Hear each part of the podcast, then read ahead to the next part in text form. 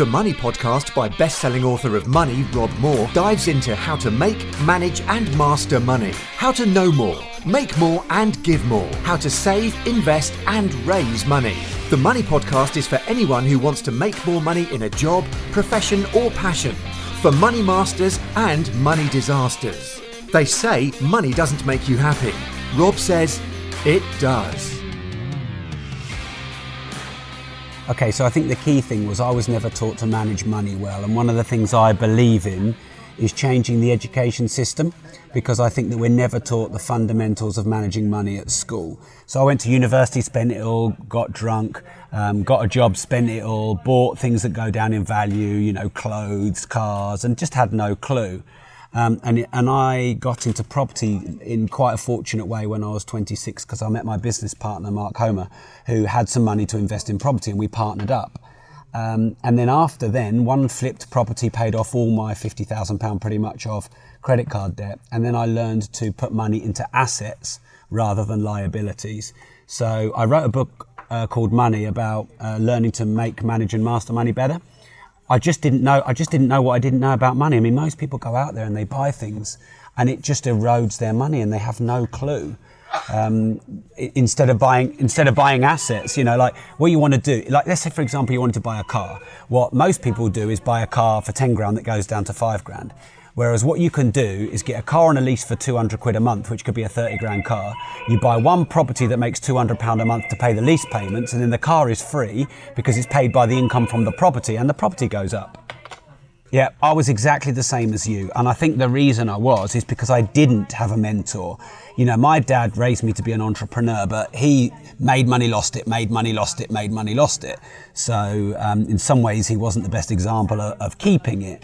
Um, and it wasn't until I got a mentor when I was 26 years old, which was he became my business partner, because you know mentor's been there, they've done it. You don't know what you don't know, and that's the key thing. So you, it's often not your fault that you don't know how to manage money, or you just put money on credit cards, or you don't know how to buy assets, because no one knows what they don't know. So yeah, my life changed and, and, you know debt compounds as much as um, interest compounds. So it gets worse and worse and worse. So i never use my credit card unless i pay it all off in full. And like i said i try and use my money to buy an asset so the asset pays the income and then the income can pay off the debt so you know you buy a buy to let property um, obviously your tenant pays all of the rent um, that covers the mortgage, that covers the maintenance. You're left with the rest. Let's say, let's say you want to then have a nice car. You buy enough properties, um, and, and I joint ventured with my business partner. So he put the money in, and I got half. Um, and so, like, if I want a two hundred pound a month car, a five hundred pound a month car, a thousand pound a month car, it's better to have the income from the assets pay it than pay it with capital. You must preserve capital at all costs.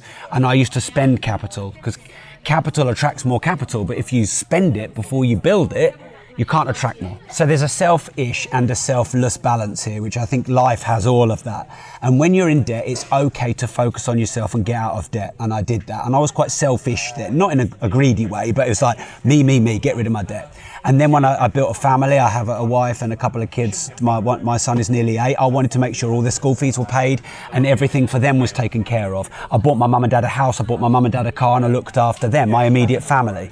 And that made me feel amazing. And I realised actually it's not just Oh yeah, no problem. I've got, I've got, yeah, yeah. I bought, I bought my dad a brand new Mercedes for his um, 65th birthday. Um, yeah. So, uh, but but if I'm honest, once I'd made enough money for myself, I mean, I could I could live for 300 years without earning any more money. More, you know, money is nice, and, and don't get me wrong, it's not just about charity. I do like making money as well. It's my way of keeping score that I'm progressing.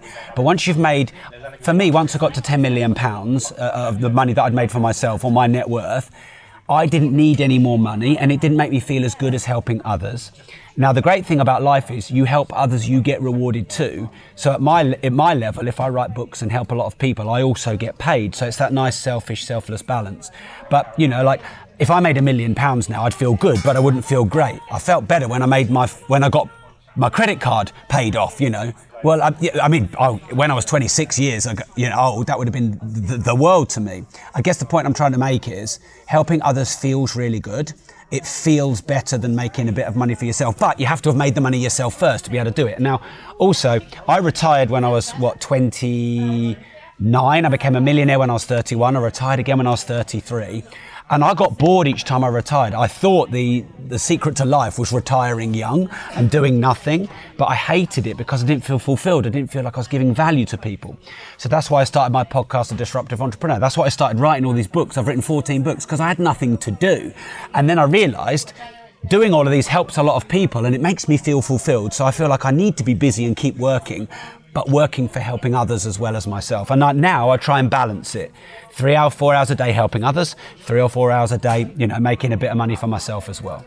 Okay, so anyone who wants to uh, be more, do more, have more, or make more, wants to start or scale a business, wants extra income, uh, and wants to learn pretty much for free how to do that from someone who's probably built nearly a hundred million pound empire in 10 years.